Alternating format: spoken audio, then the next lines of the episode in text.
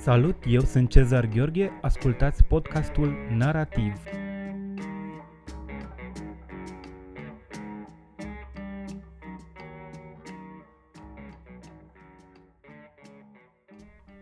Astăzi, la podcastul Narativ, încercăm să răspundem la întrebarea Unde sunt intelectualii publici?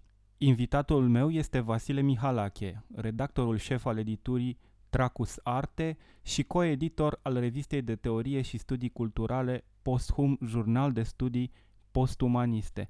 Vasile Mihalache a publicat volumul No Limite Angere despre legitimitate și autonomie în literatură și volumul de poezie Mort după om.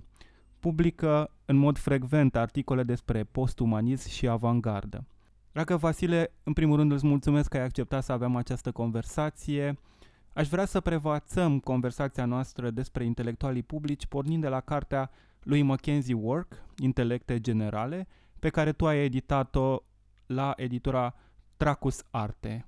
Înainte de a vorbi despre cartea sa Intelecte Generale, aș vrea să-mi povestești câte ceva despre autorul Mackenzie Work, care școli de gândire teoretică aparține el și, și care sunt uh, reperele sale culturale în interiorul acestui curent uh, mai larg de gândire pe care îl numim uh, postumanism.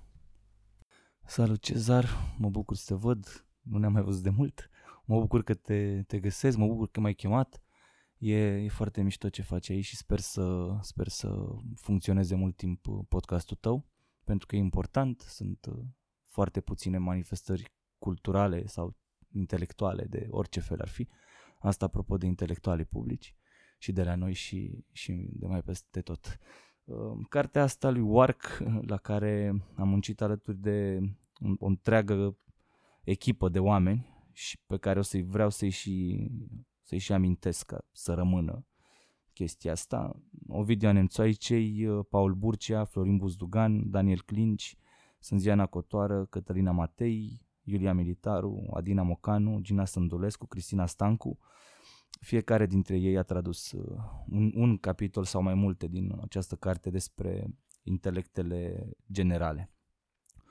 Wark uh, e acum profesor de studii culturale și media la The New School of Social Research din New York uh, și așa ca formație de gândire e un situaționist inspirat foarte mult de, de gândirea asta, evident și de postumanism, că ăsta a fost și, și motivul pentru care am ținut mult să apară cartea asta, de teorie despre antropocen, de teoriile media, are și un manifest al hackerului, care e deja cunoscut și celebru, uh, pe care am vrea poate să-l, să-l publicăm și pe el odată în ceea ce ne dorim noi să urmeze, lucru de care n-am vorbit înainte, uh, viitoarea colecție de cărți posthum.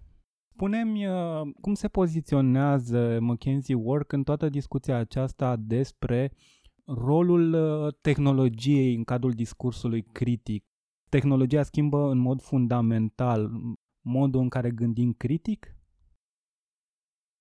Evident, lucrul ăsta se întâmplă, dar tehnologia, în opinia lui Wark cel puțin, ar trebui să schimbe și modul în care se face teoria critică astăzi, sau teoria în general, pentru că uh, spune el la un moment dat și chiar, chiar în prefața cărții ăsteia, nu mai putem să considerăm că tehnologia este ceva aflat în afara vieții sociale astăzi. La fel cum nu mai putem să considerăm, spre exemplu, că natura uh, este așa un mediu obiectiv în care se desfășoară evenimente și care nu se schimbă. Nu, astăzi tehnologia influențează foarte mult uh, toate domeniile Uh, nu doar uh, faptul că există iPhone-uri și televiziune și lucruri de genul ăsta, dar și felul în care se face cercetarea, spre exemplu, în științe sau felul în care se face cercetarea chiar și în studiile literare, nu? prin uh, adunarea de informații și apoi uh, clasificarea în diverse baze de date sau, mă rog, felul în care funcționează, vedeți, Moretti și, și alții autori de genul ăsta. Uh, dar tehnologia este, este importantă și pentru cum se transmite informația. Și Wark vorbește de multe ori, multe dintre cărțile lui, despre felul în care uh, informația ar trebui să fie liberă, dar ea este tot timpul capturată, așa cum sunt uh, capturate da, toate uh, datele noastre și apoi folosite și în regimurile democratice și în regimurile totalitare pentru diverse lucruri. Încercând să răspundă uh, întrebării unde sunt intelectualii publici, uh, McKinsey Work propune un alt termen, propune termenul de intelecte generale, care ar fi cumva un fel de, de, de substitut pentru ceea ce în mod tradițional noi am considera uh, intelect, un intelectual uh, public. Uh, din ce am citit, uh, se pare că pornește de la unul dintre uh, fragmentele, unul dintre eseurile lui Marx, uh, fragmente, fragment despre mașini al lui Marx. Uh, de, de, ce, de ce alege tocmai să, să pornească de la această poziție marxistă pe care vom vedea uh, o, o, cumva o deturnează da, e, și e foarte bine uh, ce spui. Pornește de la o poziție marxistă pentru că, în esență, e marxist. Uh, și asta e poziția de la care uh, pornește și o deturnează pentru că e, cum ziceam mai devreme, situaționist și asta fac situaționiștii începând cu Guy Debord și alții. Uh, chiar vorbește în foarte multe dintre, dintre eseurile astea despre deturnare și despre felul în care textele uh, pot fi făcute să însemne uh, și altceva decât vor autorii lor și asta chiar într-un mod uh, legitim.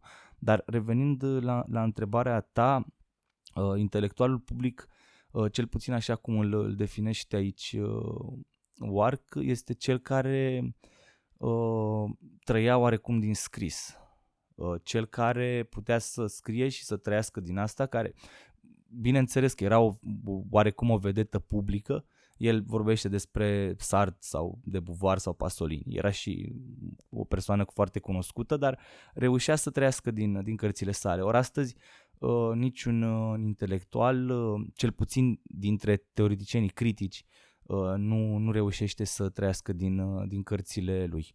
Asta pe de o parte. Pe de altă parte, uh, acest, uh, aceste intelecte generale diferă uh, de intelectualul public pentru că nu de, mult, nu de puține ori munca pe care o fac este în colaborare. O, o colaborare care poate însemna atât interdisciplinaritate, spre exemplu, să zicem așa, în sensul că o colaborare că autorul folosește informații din diverse domenii, dar înseamnă și o, o colaborare uh, propriu-zisă cu oamenii, cu textele, cu ideile uh, și așa mai departe.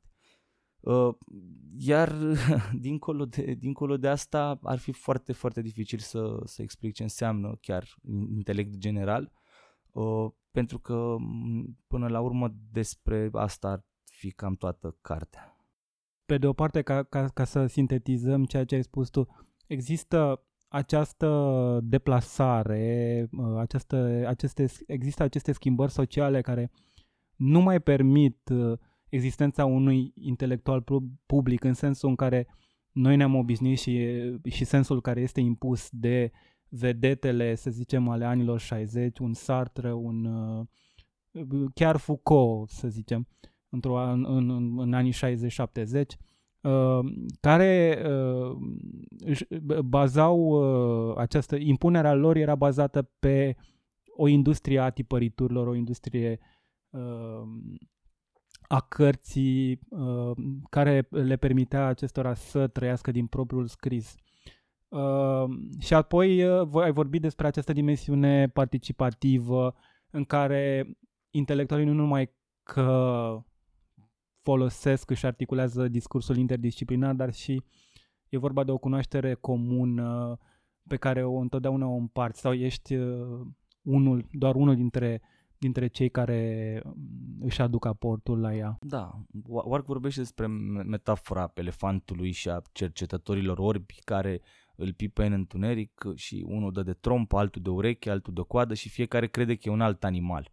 Uh, dar apoi, discutând între ei, uh, citindu-și textele, cu ghilimelele de rigoare, uh, pot înțelege că ceea ce văd este un elefant sau, mă rog, pot defini ceea ce văd ca fiind asemănător cu ceea ce ei gândesc că este un elefant. Uh, dincolo de asta, mai e important de spus că e o diferență între intelectele generale, care sunt indivizi, și ceea ce Marx numea intelectul general și despre asta, despre asta Wark vorbește în prefață. Ca, care ar fi această diferență? Zice în, într-o frază că, într-un fel, uh, ei sunt partea intelectului general, adică sunt muncitori care gândesc, vorbesc sau scriu și a căror muncă este comodificată și apoi vândută. Dar, pe de altă parte, sunt intelecte generale, adică încearcă să găsească metode de a gândi, de a scrie și chiar de a acționa în cadrul și în ciuda acestui sistem de comodificare, care astăzi a găsit deja modalități de a îngloba până și pe ei. Și am terminat cu citatul. Um, e, e important de spus că viziunea lui Wark nu este atât de uh, optimistă pe cât ne-ar plăcea poate sau pe cât ne imaginăm noi adeseori aici. Nu e o viziune care să schimbe lumea pentru că el știe că până și intelectele generale sunt, sunt deja comodificate, munca lor este deja uh, captată, capturată și, și vândută. Uh, e cazul uh, foarte cunoscut uh, până și la noi, unde nu există deschiderea asta al revistelor de specialitate și a bazelor de date în care, care plătesc o sumă de bani pentru articolul respectiv, dar a, a, apoi articolul rămâne al lor, iar taxele pentru accesarea celor baze de date sunt, uh, sunt imense. Da, și autorul, autorul nu are uh, un drept de exploatare al... al uh, Depinde și de revista în care a publicat textul.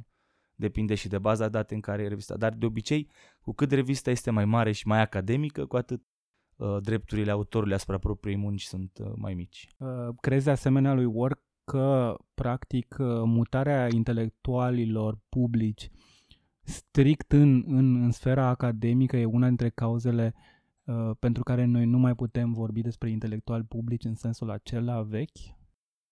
Este posibil, dar cazul s-ar putea să fie mai degrabă specific ca Statelor Unite, țărilor supradezvoltate, uh, adică anumite țări din Europa Occidentală și Japonia. De altfel, și asta e și zona în care, de, în care el se învârte și despre care el vorbește. Cele 21 de intelecte generale sunt de aici. Uh, acolo, da, poate fi cazul. Majoritatea celor care au posibilitatea de a citi alți teoreticieni și care au posibilitatea de a scrie la rândul lor texte și timpul necesar, numai posibilitatea, uh, lucrează în universități.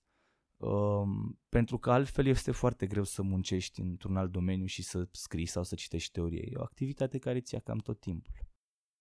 Mm, cum se raportează atunci postumanismul la această noțiune de intelectual public sau chiar de, de, de intelect general? Aici e mai complicat că și postumanismul e de, e de foarte multe feluri. Aș putea să, să, să spun cum văd eu lucrurile, fără ca eu să fiu neapărat Da, de spunem cum vezi al, tu lucrurile. Al, al postumanismului, da. Uh, cred că mai ales în, în, în societățile unde uh, intelectualul este, nu este prezent în spațiul public și aici mă refer la intelectualul uh, în sensul acesta lui Wark, de intelect general, de teoretician. Uh, acolo unde lucrurile astea nu se întâmplă în universități, uh, se pot face și în afara universităților.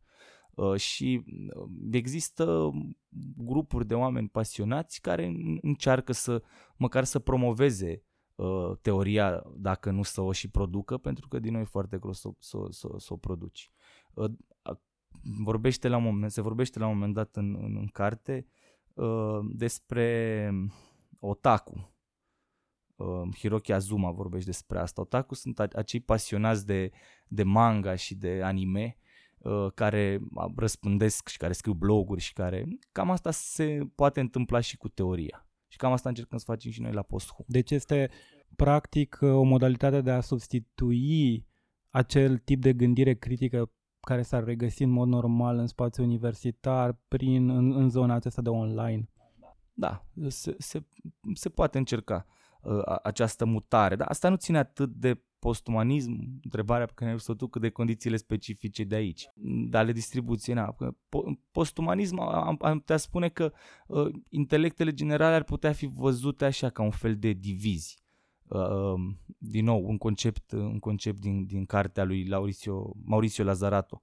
Uh, adică un fel de mecanisme de rotițe mici într-o mare mașinărie care în, încearcă să, să, să funcționeze și care încearcă să ofere uh, Uh, dacă nu niște cunoaștere, măcar niște informație, pentru că nu doar cunoașterea este limitată uh, pentru că nu, ea nu este prezentă în universități, ci și informația, pentru că accesul, oricât de mult internet liber ar exista, accesul în, este adeseori la diverse materii este adeseori uh, limitat. Și pentru că uneori limba este o barieră, chiar dacă engleza astăzi nu mai e o barieră aproape pentru nimeni, dar se scrie teorie și în italiană, și în spaniolă, și în franceză, și în germană, și în japoneză, și în chineză.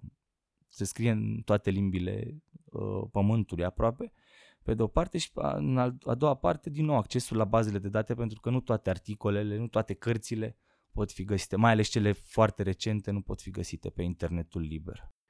Această noțiune de, de, indiv, de divizi, uh, spre deosebire de indivizi, este o noțiune, aș spune, destul de pesimistă, nu? Pentru că, practic, uh, e vorba de, nu, Lazarato vorbește despre o înrobire mașinică care nu mai permite uh, subiectivitatea într-un sens tradițional, ci e vorba de mai, mai degrabă de o subiectivitate, de un tip de subiectivare uh, automatizată, mașinică. E vorba doar de e, individul, subiectul uh, e cumva doar o piesă în acest mare mecanism uh, discursiv. Și la Lazarato acest mare mecanism care este capitalul. Uh, da, nu știu dacă este uh, pesimist sau dacă este o descriere realistă. Uh, pentru că de multe ori astăzi societatea, sau mă rog, ceea ce numim noi, hai să nu zicem societate, ceea ce numim noi realitate este SF. Iar la fel cum... La, la, la, la ce te referi că spui când... Uh, pentru că sunt, uh, sunt foarte multe lucruri uh, în noi și în jurul nostru pe care le descoperim și care par aproape imposibil de, de gândit. Ne dăm un exemplu. Un exemplu pe care ar, ar, ar putea să, aș putea să ți-l dau este fel, felul în care se dezvoltă tehnologia, spre exemplu, și felul în care în doar 20 uh, de ani uh, discheta a devenit uh, semnul de save la calculator, dispărând și rămânând această urmă. E și o glumă pe internet despre asta. Și felul în care se, se dezvoltă societatea felul în care se dezvoltă știința, felul în, în care sunt descoperite uh, noi tehnologii științifice care fac posibile uh, lucruri cum ar fi inteligența artificială sau nanoboții sau uh, nu știu, uh, diverse uh, diversi roboți care sunt folosiți la îngrijirea persoanelor vulnerabile, să spunem, al bătrânilor și care există deja, deja pe piață lucruri uh, care încă, astăzi încă par, par a fi SF, cel puțin pentru mine. Sau pentru cei născuți înainte de, uh, de apariția internetului și a uh, internetului de masă, ca să zic așa. Mm, crezi că trecerea asta într-o fază mai matură a internetului uh, pe care o trăim în momentul acesta a schimbat uh, cumva statutul intelectualului public în sensul în care un intelectual public însemna și o poziție de putere? Da, sigur, intelectualul public a însemnat, uh, a însemnat o poziție de putere. Poate n-a fost unul dintre cele mai bune lucruri care s-au întâmplat intelectualului public, pentru că atunci când a fost o, o poziție, a avut o poziție de putere în opoziție, uh, a fost bine uh, totuși. Dar atunci când a, a avut o poziție de putere la putere, ca să zic așa, lucrurile uh, întotdeauna degenerează uh, pentru că um, atunci ceea ce numim noi intelectual se confundă cu puterea și servește într-un fel intereselor puterii. Pe de altă parte au fost mulți intelectuali și le-ai amintit și tu pe Foucault mai devreme care au uh, susținut tot felul de revoluții ciudate, uh, cum ar fi revoluția uh, islamică din, din Iran pe care Foucault a susținut-o și care alegeri care astăzi par un pic uh, un pic ciudate, dar care în perioada respectivă poate erau justificate. Adică Foucault a scris despre asta și părea destul de justificat ce gândea el și mm, împotrivindu-se oprimării și colonialismului și modul în care șahul se purta cu subiectii săi și așa mai departe. Dar mm, întotdeauna relația intelectualului uh, cu puterea este, este uh, ambiguă și întotdeauna intelectualul în măsura în care este critic ar trebui să se opună puterii cred eu. Crezi că s-ar putea să devină relația aceasta cu puterea și mai ambiguă în condițiile în care nu mai trăim o societate în care puterea e organizată în mod ierarhic, ci apare să fie suveranitatea pare a fi apare a se manifesta într-un mod descentralizat, având mai multe centre din care iradiază, din care puterea iradiază. Din nou Foucault sau chiar Deleuze, nu? Uh, Guattari.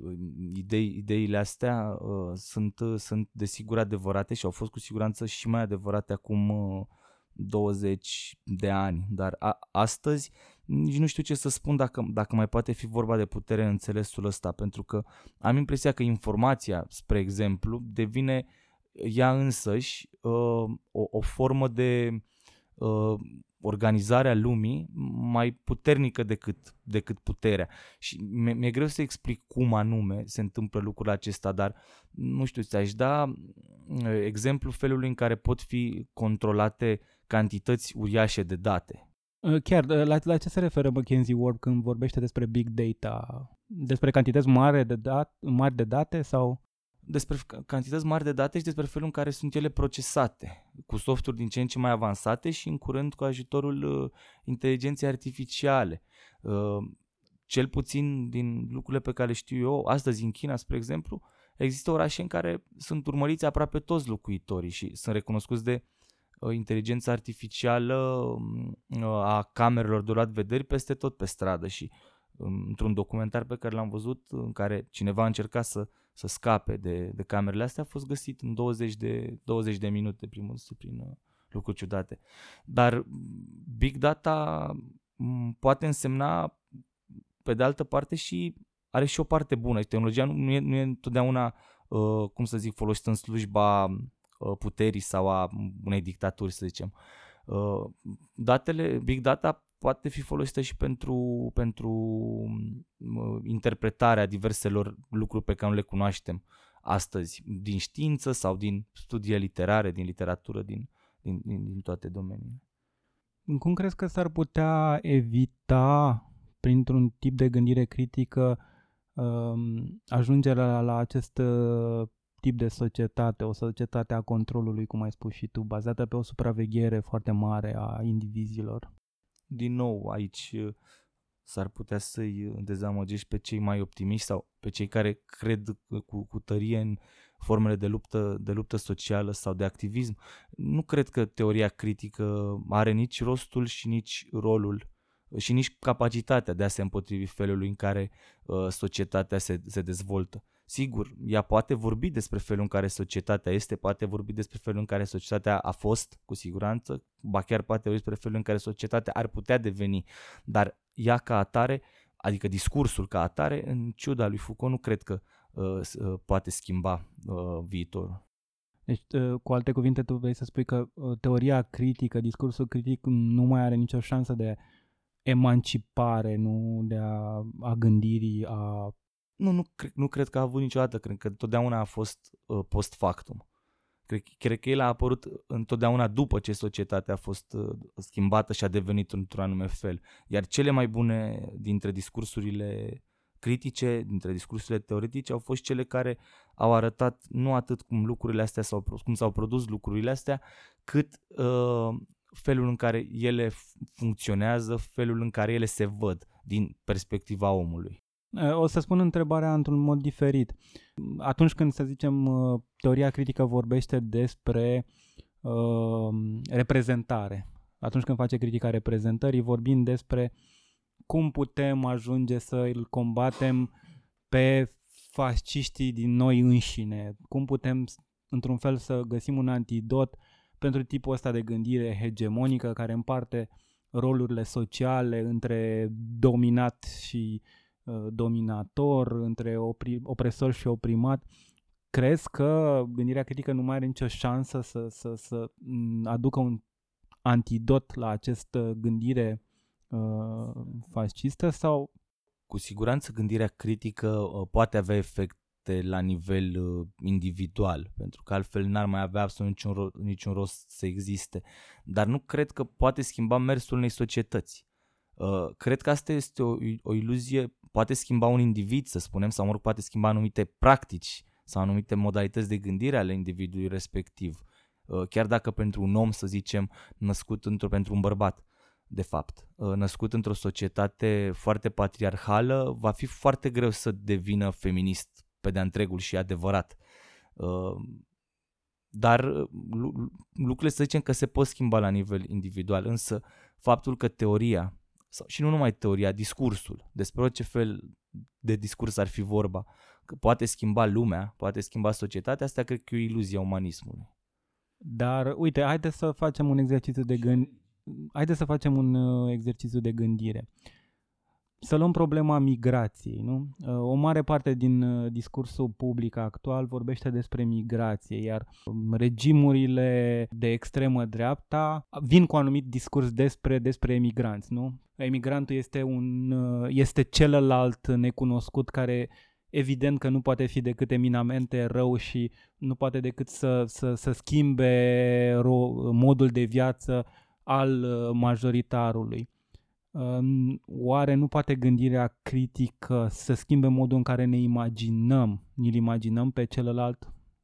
Cred că poate schimba din nou, la, la nivel individual. Cred că poate schimba gândirea unor oameni, dar nu a societății ca atare. Și ca să dau așa un alt contraexemplu la studiul tău de caz, cred că e mult mai importantă puterea pe care o au boții care creează fake news, spre exemplu, decât discursurile critice care critică ideile astea de dreapta. Cred că dacă, dacă stânga, spre exemplu, ar produce mai mulți boți care să facă creeze fake news uh, prin care uh, imigranții să fie bineveniți, în loc ca dreapta să creeze boții prin care să imigranții să nu fie bineveniți, cred că șansele ca lumea să se schimbe ar fi mai mari decât dacă intelectualii se adună și fac niște conferințe și scriu niște cărți și vorbesc despre morală și echitate și despre uh, valorile umane și așa mai departe. Pentru că, la urma urmei, nici nimeni nu susține chestia asta, nici extrema dreaptă și uh, de astăzi, cel puțin, și nici nimeni, aproape, nu susține că nu are niciun fel, în politică, că nu are niciun fel de valori și că imigranții sunt uh, groaznici pentru că așa sunt ei groaznici.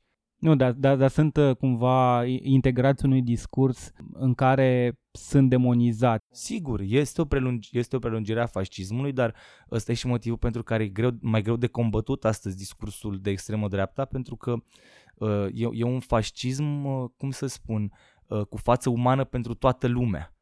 Uh, fascismul original, sau mă rog, hitlerismul, să-i spunem așa, nazismul, uh, spunea uh, clar că unii oameni sunt mai buni, că sunt supra-oameni și ceilalți sunt, sunt inferiori. Uh, astăzi discursul este mai nuanțat. Astăzi e vorba despre o religie inferioară, chiar dacă oamenii nu sunt inferiori în sine, ideea superiorității omului asupra tuturor celorlalte specii, această idee umanistă, Uh, a lăsat loc liber ideii că există unii oameni care sunt uh, inferiori, uh, că există unii oameni mai apropiați de animale, să zicem așa. Deci speciismul ceea, sau ceea ce postumanismul numește speciism, adică uh, acea idee prin care animalele sunt considerate inferioare în mod esențial uh, și natural oamenilor, uh, ideea, ideea aceasta este foarte strâns legată de, de, de fascism. În opinia Vrei să spui puțin. că, de fapt, modalitatea asta ierarhică pe care a propus-o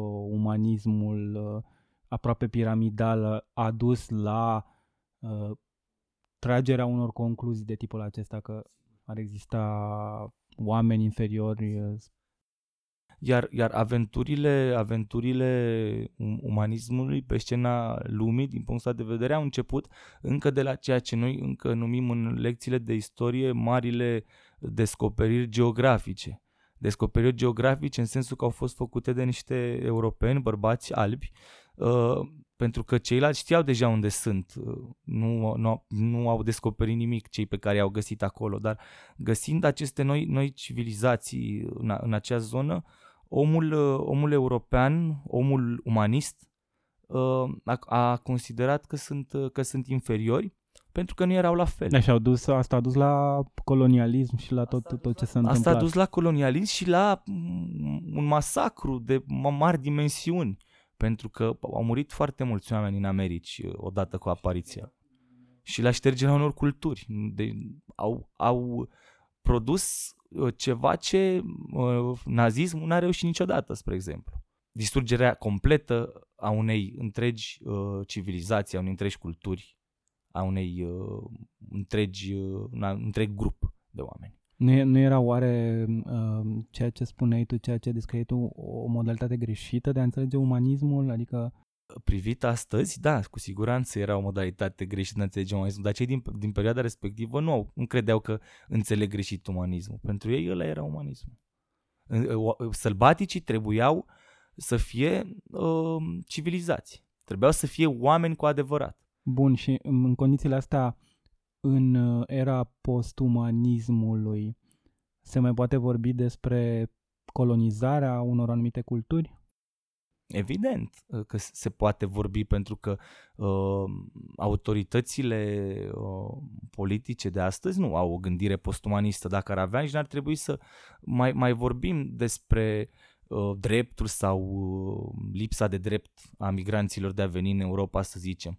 N-ar mai trebui să mai vorbim dacă încălzirea climatică este adevărată sau nu.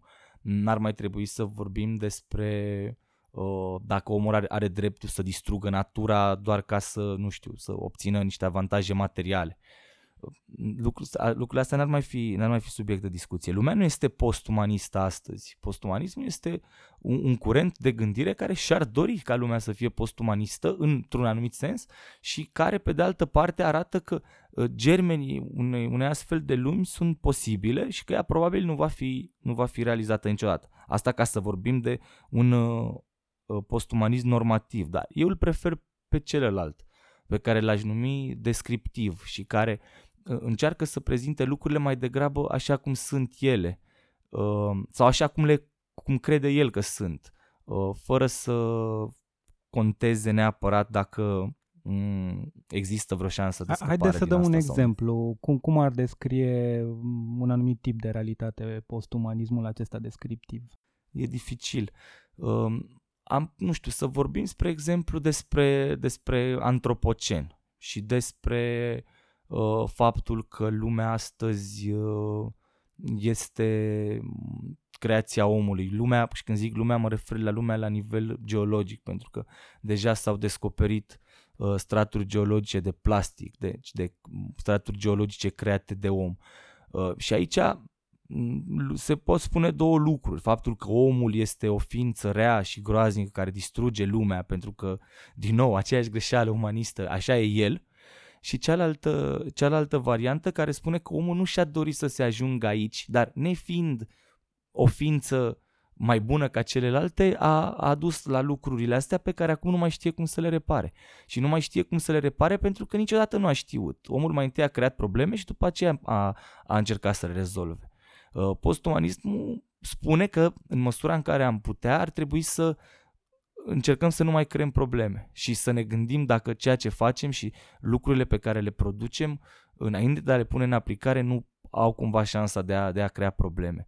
De aici și relația postumanismului cu anumite tipuri de ecologism este uh, destul, de, destul de încordată, pentru că uh, dacă unii oameni uh, ar vrea, spre exemplu, nu știu, extermina, unei uh, ecologiști ar vrea exterminarea anumitor specii invazive, spre exemplu, uh, postumanismul spune că acest lucru nu este decât sau nu poate fi considerat decât un masacru și că poate că între timp mediul s-a și adaptat, iar distrugerea speciilor respective, nu știu, poate avea efectul pe care l-a avut omorârea rândunicilor, parcă, în vremea lui Mao, că mâncau prea multă recoltă, iar după aceea ele nemai mâncând dăunătorii recoltelor, recoltele sau au fost distruse în masă.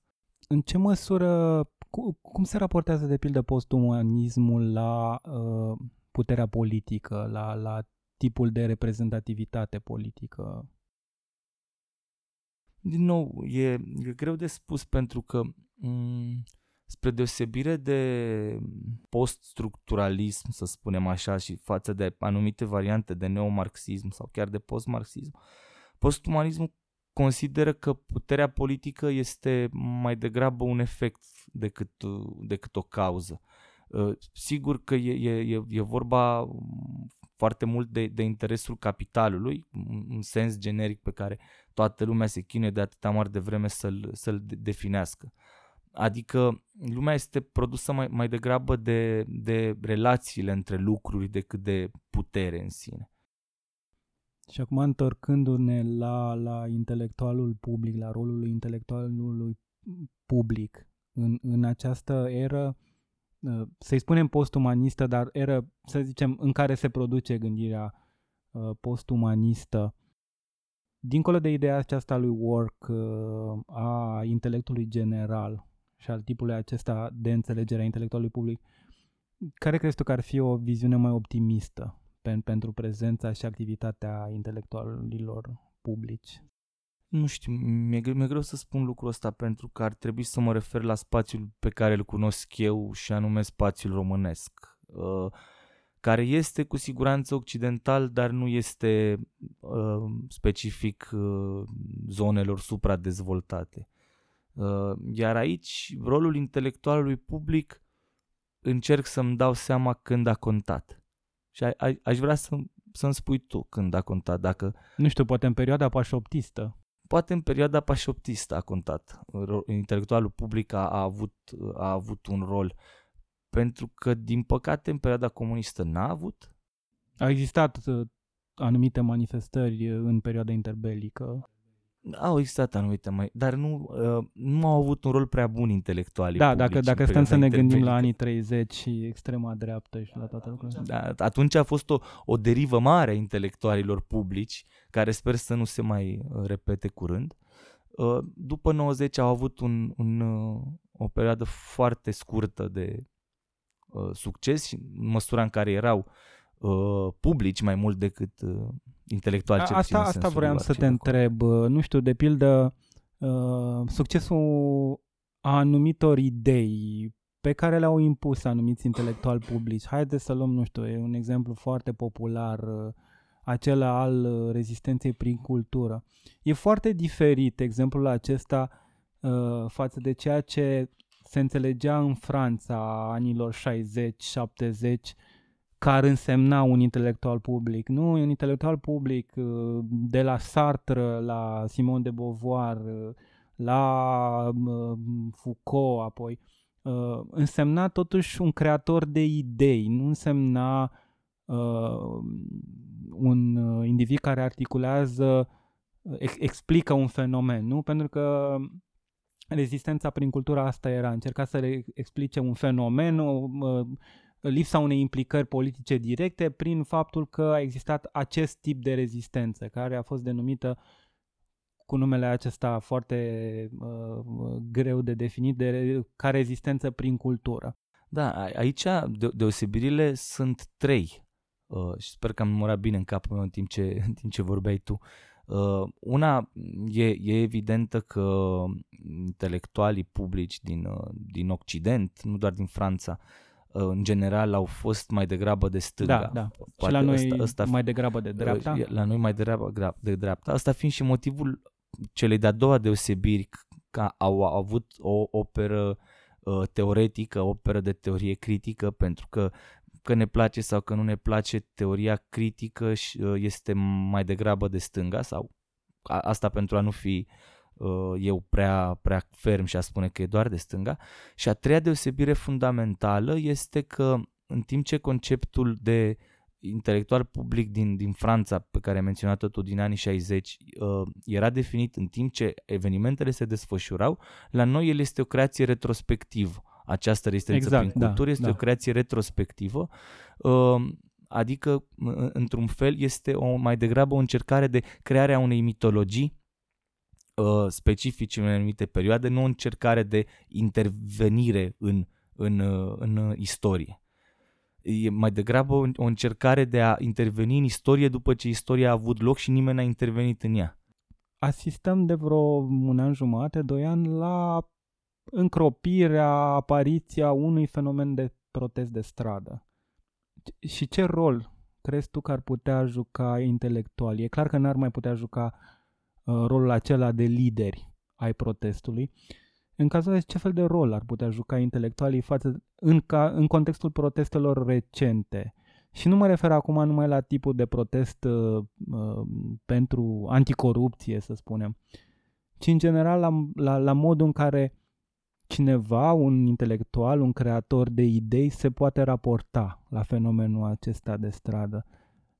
Sunt uh, intelectuali într-un sens foarte larg care încearcă să devină un fel de lider ai protestelor, dar din, dincolo, dincolo de asta, cred că cel mai bun lucru pe care putea să-l facă ar fi să scrie. Și nu să scrie despre proteste, ci să scrie despre, despre felul în care uh, văd ei societatea și să, să o descrie așa cum consideră ei că este, gândindu-mă că uh, fără să ia neapărat pancarta în mână, ci făcând ceea ce au, au de făcut și anume să, să vorbească despre societate și despre felul în care este ea, ar, ar putea uh, să inspire nu atât protestele, cât ceva poate că la fel de important și care ne-a cam lipsit, uh, și anume un, un anumit rafinament al gândirii.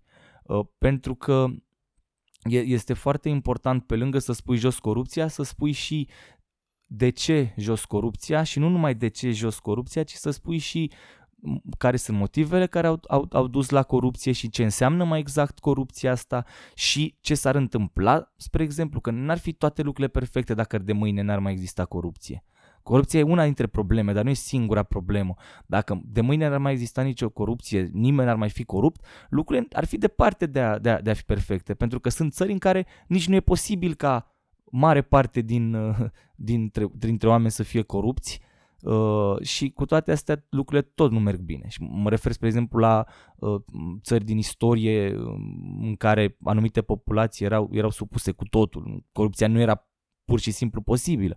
Și cu toate astea uh, nu, nu, societățile respective nu funcționau, iar oamenii nu aveau o viață mai bună decât avem noi astăzi, când trăim în poate cea mai bună dintre lumile posibile. Cred că România de astăzi este totuși cea mai bună Românie care a existat vreodată. Mă gândeam acum că uh, totuși și referindu-ne și la impunerea în anii 90 a noțiunii de rezistență prin cultură, chiar apariția uh, acestei noțiuni de rezistență prin cultură arată că intelectualii au pierdut acest pariu cu realitatea.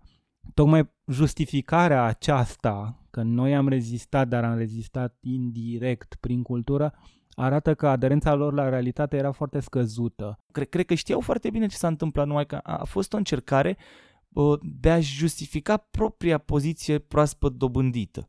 Adică, da, crearea unei proprii istorii. Noi suntem intelectuali astăzi, avem o întreagă istorie prin, prin rezistența, prin, prin cultură, de fapt tot timpul am fost aici, de fapt tot timpul am, funcț- am funcționat într-un anume fel și merităm în continuare uh, să, să, să existăm. Adică deci tu vorbești despre inventarea unei tradiții. De, de... Da, dar eu, eu da, uh, fiind un, un subiect ca și tine, de altfel, la originea studiilor literare, inventarea unei tradiții e un lucru care se, inventarea tradiției e un lucru care se face odată cu apariția oricărei noi mișcări literare. Și cred că aici a fost și cazul ăsta. Aici n-a fost vorba de o mișcare literară, a fost vorba de o mișcare literată, ca să zic așa, a literaților. Pentru că acești oameni de cultură erau mai degrabă literați decât, nu știu, uh, istorici sau filozofi. Ai, ai spus mai devreme că teoria critică este eminamente de stânga și sunt de acord cu tine.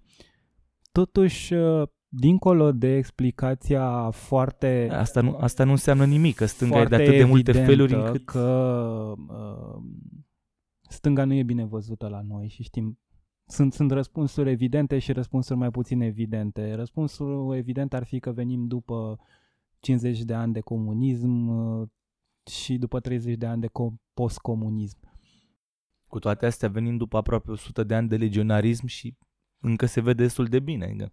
Da, vreau, vreau să spun că explicațiile cred că sunt mai puțin evidente uh, în ceea ce privește acest, uh, această lipsă totală de succes și demonizare a oricărei gândiri de stânga, care nu e atașată neapărat unui demers uh, politic direct, unui anumit partid. Mă refer la uh, modul în care, nu știu, de exemplu, noi în România nu suntem în stare să-l discutăm fără prejudecăți pe Marx. E imposibilă discuția asta în spațiul cultural românesc. Sigur, nu, nu fără să ți se înțelegem. Uh, uh, pună eticheta de criptocomunist sau uh, nu știu, radical, uh, aproape că e imposibil să vorbești despre, nu știu, despre o chestie care ar trebui să fie firească, redistribuirea unor resurse, să spunem, în societate, ca automat se spune că ești împotriva pieței de consum și e un fel de, e o formă de uh, nu de impunerea unui centralism de tipul acesta, de, de, de tip neoceaușist, nu? Uh, de ce crezi că se întâmplă fenomenul acesta? Adică e, e, nu e numai vorba de de o anumită prejudecată, s-ar putea să fie și un eșec al, al stângii, al modului în care uh, stânga gândirea de stânga a reușit să se uh, articuleze. Sigur că e și o, o eroare a stângii. Lucrul ăsta se întâmplă uh, din cauza comunismului și așa cum ai spus, dar și dintr-un alt motiv. Uh, că nu toate tipurile de gândire de stânga au fost permise în perioada comunistă la noi. De fapt, cea mai mare parte a gândirii de stânga occidentală uh, nu a fost permisă, era considerată o erezie. Uh, iar dacă atunci era considerat o erezie la marxismul leninist ceaușist, ca să-i spun așa, astăzi e considerat o erezie, o erezie la capital. Uh, și pe de altă parte asta, asta nu e o mare, o mare problemă pentru că uh, teoria critică bună întotdeauna va fi considerată o erezie uh, și trebuie să fie considerată o erezie. Acum cu coagularea mișcărilor de stânga, de, o vorbă care îmi place și cred că Vasile nu a zis-o, că ar încăpea toți toată stânga ar încăpea într-o dubă. Eu cred că e, e pesimist, dar pe de altă parte ă, cred că există foarte puțin interes în coagularea acestei stângi pentru că ea nu ar putea avea în momentul de față cel, cel puțin uh, succes la nivel mai larg. Și din motivul ăsta există tot felul de grupuri, de diverse tipuri de stânga, de la marxism uh, tradiționalist, tradițional, să zicem așa, ortodoxist, la uh, diverse, diverse grupări mai mult sau mai puțin cunoscute anarhiste, există și gânditori liberali de stânga în România chiar, uh, și până la ceea ce facem noi, sau mă rog, încercăm noi să facem cu posthum. Uh, dar mo- și un alt motiv pentru care stânga nu reușește să se coaguleze este că e foarte diversă. Uh, critica e, are părțile ei pozitive, dar are și părțile negative, pentru că atunci când crit- stânga se critică pe sine, se desparte în foarte multe grupuri, în, în, mod, în mod inevitabil. Uh, de asta poate că Mm, și sunt deja autori care vorbesc despre chestia asta, poate că până și uh, ceea ce numim astăzi critic, actul critic, este, este o formă depășită de cunoaștere. Poate ar fi folositoare chiar această noțiune, nu participativă, despre care vorbeam uh, înainte, că gândirea critică ar trebui să nu mai fie activitatea, creația unui individ, ci ar trebui să fie o operă de participare. Sigur, sigur și poate că ar, ar trebui să uh, se consideră că toate, cu, toată cunoașterea de un anumit tip este egală și că cercetarea este și teoria în general este importantă evident și pentru să-i spunem așa uh, succesul celui care o produce, dar este mai degrabă importantă pentru faptul că ea uh, reușește să se, să se impună într-o societate, într-un grup de 10, 15, 20, 100, 1000 de oameni și în, în felul acesta ea creează noi perspective și deschide spații. Uh, și că astăzi e, e important uh, sau unul dintre cele mai importante lucruri pe care le-am putea face este, este tocmai asta, să deschidem spații. Adică să creăm infrastructura care și în, uh, în cultură și în teorie în, și în orice, e la fel de importantă ca în, or, în orice alt domeniu. Uh, și când, mă ref, când spun infrastructură, mă refer la canale de comunicare. Indiferent că e vorba de, de pagini de Facebook sau de uh, reviste sau de workshop-uri sau de întâlniri sau de, uh, de ce nu, poate într-o zi, uh, comunități academice.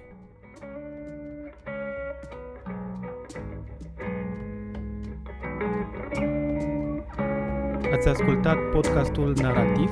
Eu sunt Cezar Gheorghe. Ne auzim săptămâna viitoare.